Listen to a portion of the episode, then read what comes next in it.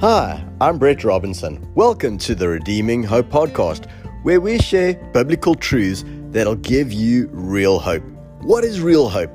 It's a hope that is relevant, energizing, authentic, and linked to Jesus. Thanks for joining me today. Today, I want to talk to you about growing through failure. Note, I didn't say getting stuck at failure. Note, I didn't say getting lost in failure. Note, I didn't say going into the maze of failure. Because I believe, although failure is inevitable for all of us, that if we have the right perspective, we can actually grow through our failures.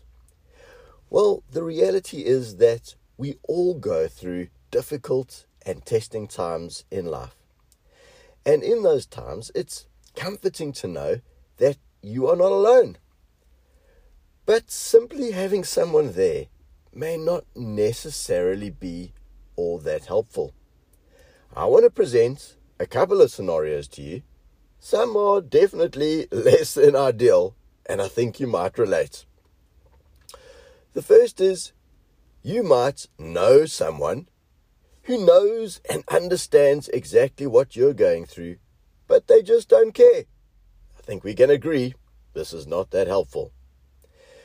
The next is you might know someone who cares deeply, but they don't understand what you're going through, and so they simply cannot relate.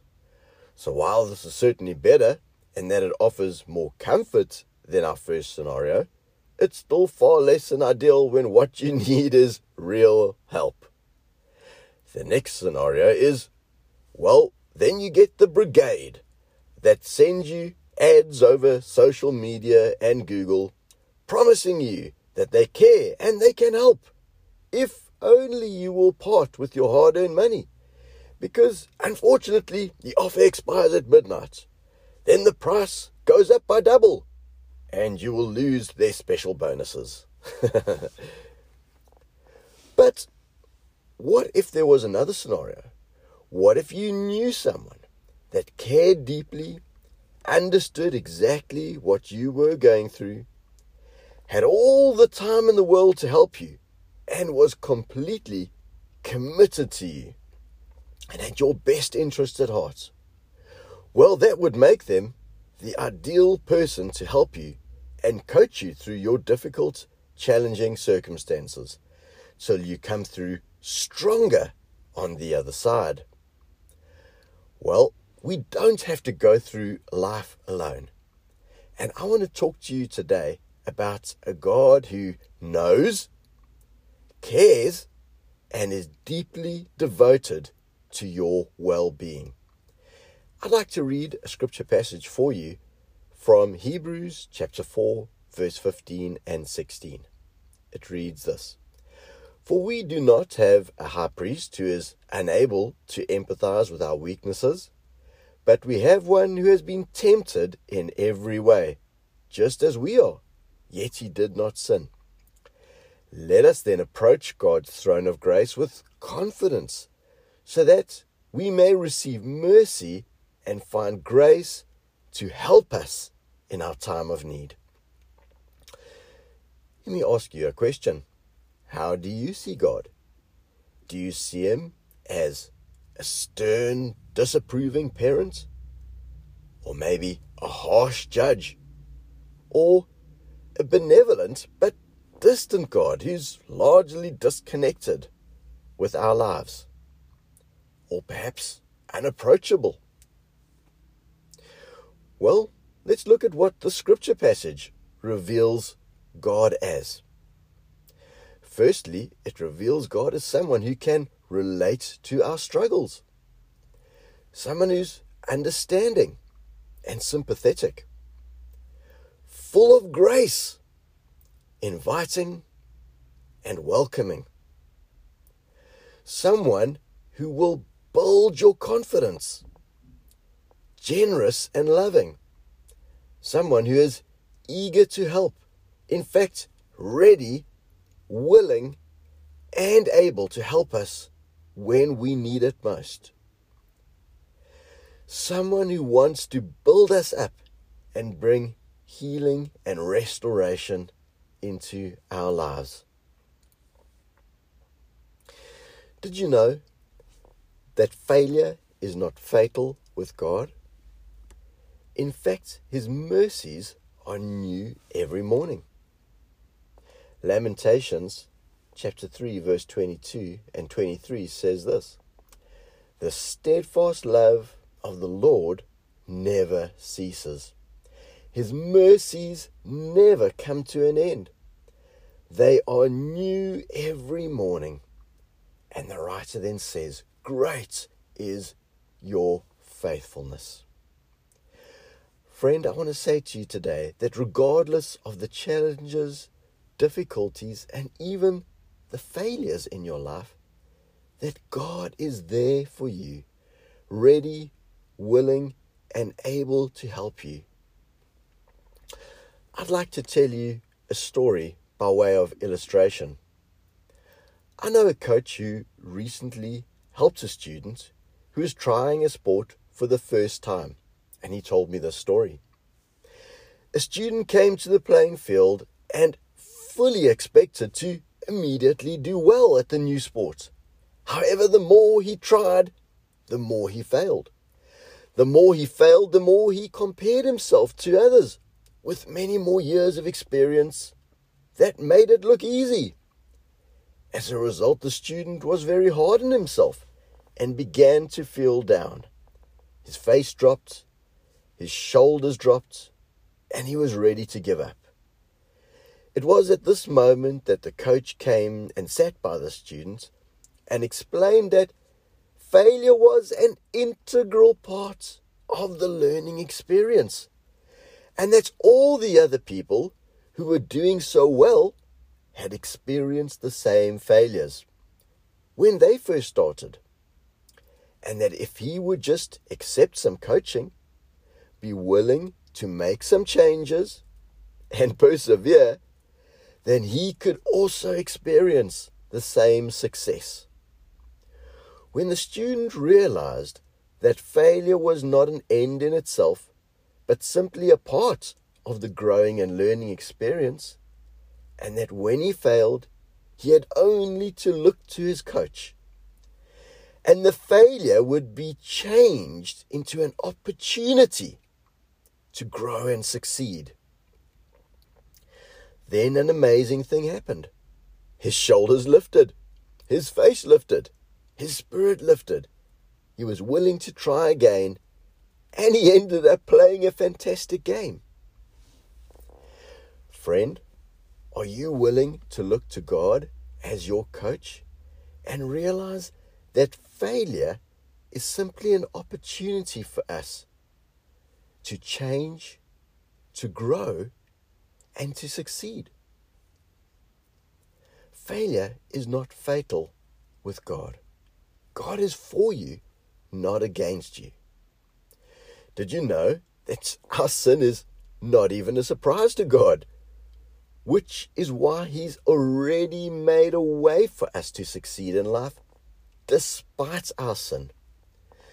The solution to sin is not guilt and condemnation, self deprivation, but to find mercy, acceptance, and forgiveness in Jesus.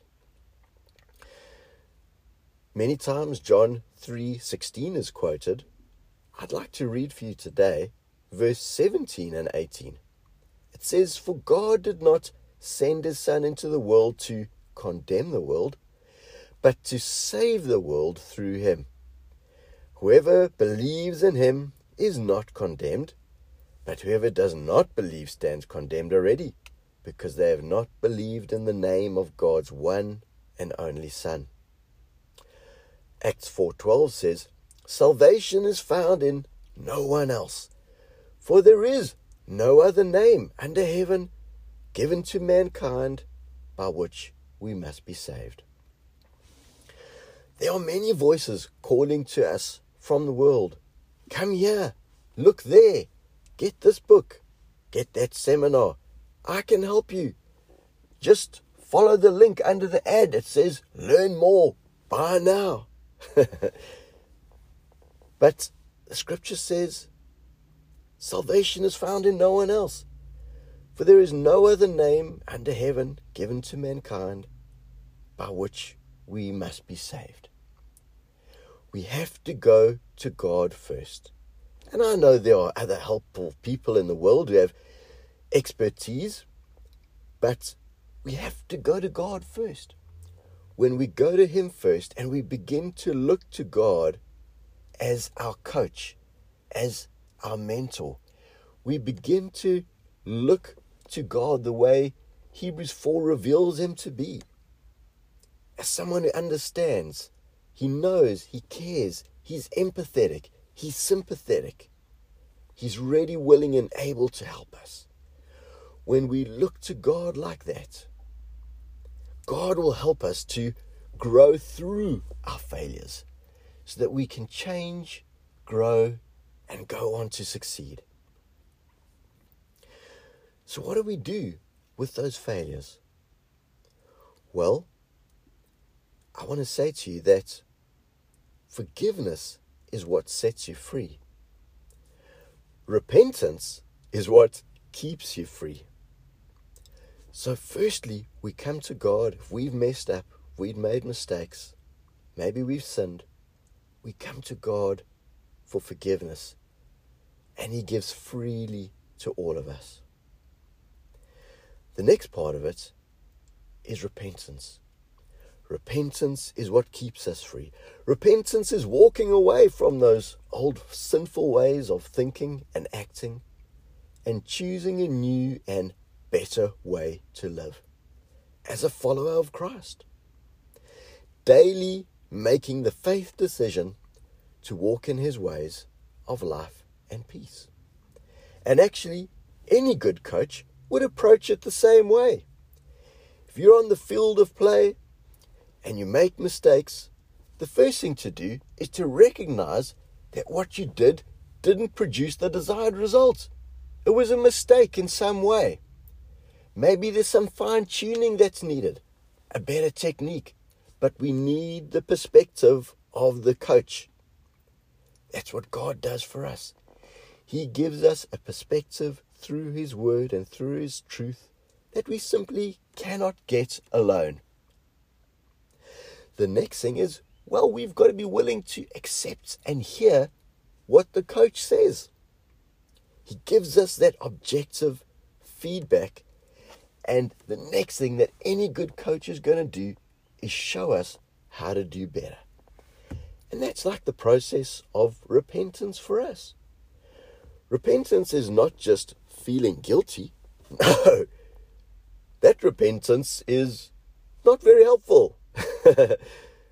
True repentance is about discovering how to walk in a new and living way so that we can do better. So today, instead of living with disappointment, regret, guilt, and judgment toward yourself and others, let's choose to leave the weight of those things behind us the word says that Jesus came to set the prisoners free.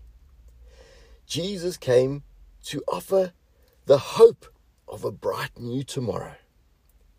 When we call on the name of Jesus, the power of his name will break every chain of darkness that has bound you. In fact, John 8:36 says, "So if the Son sets you free, you will be free indeed." Friend, there's no need to drag those heavy weights around with you anymore. Think for a moment about your favorite athlete. How well would that person do if they were dragging around heavy weights with them? I'm sure they wouldn't do very well at all. But how many times do we do the very same thing to ourselves? Instead of coming to God, finding his mercy, His acceptance, His forgiveness, and cutting those weights and running the race that He's set before us. We walk around burdened and struggling with guilt and condemnation. Friend, this is not God's best for you. It's not His plan for you. And it doesn't matter how guilty you feel and how long you feel guilty, it's never going to deal with your sin. And it's never going to deal with your failure. But if you come to God and receive His mercy, His forgiveness, and you accept the fact that He not just knows you, but He loves you and He's on your side, then today can be a new day of walking into freedom. Romans chapter 10, verse 13 says, For everyone who calls on the name of the Lord will be saved. I love this verse because you may feel like you don't deserve it. You may feel like you do deserve the misery that you've earned. well, guess what? The scripture still applies to you. It says, For everyone who calls on the name of the Lord will be saved. And here's the beautiful thing we were never in a position to save ourselves anyway. That's why the Father God sent Jesus to live a sinless life and to give himself as a sacrifice on our behalf. You see, he took my sin and your sin upon himself. God placed the judgment that we deserved upon Jesus so that we can receive that grace, that mercy, and that forgiveness by simply placing our faith, our hope, and our trust in Him. I invite you to pray with me now. Lord, I recognize that I have missed it many times in my life, in many different ways. But I thank you, Lord, that your grace covers each and every one of those circumstances. I come to you, Father God, today in the name of Jesus. I place my faith, my hope, and my trust in the name of Jesus. Jesus, I thank you that you love me. I thank you that today you forgive me. And in the name of Jesus, every one of those weights that's been holding me back, dragging me down, is broken in the power of your holy name. Thank you, Lord, that your word says in John 8 36 that if the Son sets you free, you will be free indeed. And I thank you that today I have a new found freedom. And I thank you that because you are with me, I can continue to walk in the power of your freedom. Friends, be blessed. Take the message to heart. Know that God loves you. He is for you, not against you. And I pray that you have a wonderful day and an incredible week.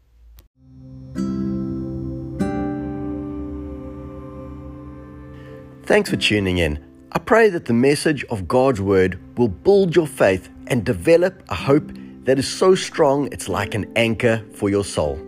Go ahead and subscribe, and why not share the message with a friend?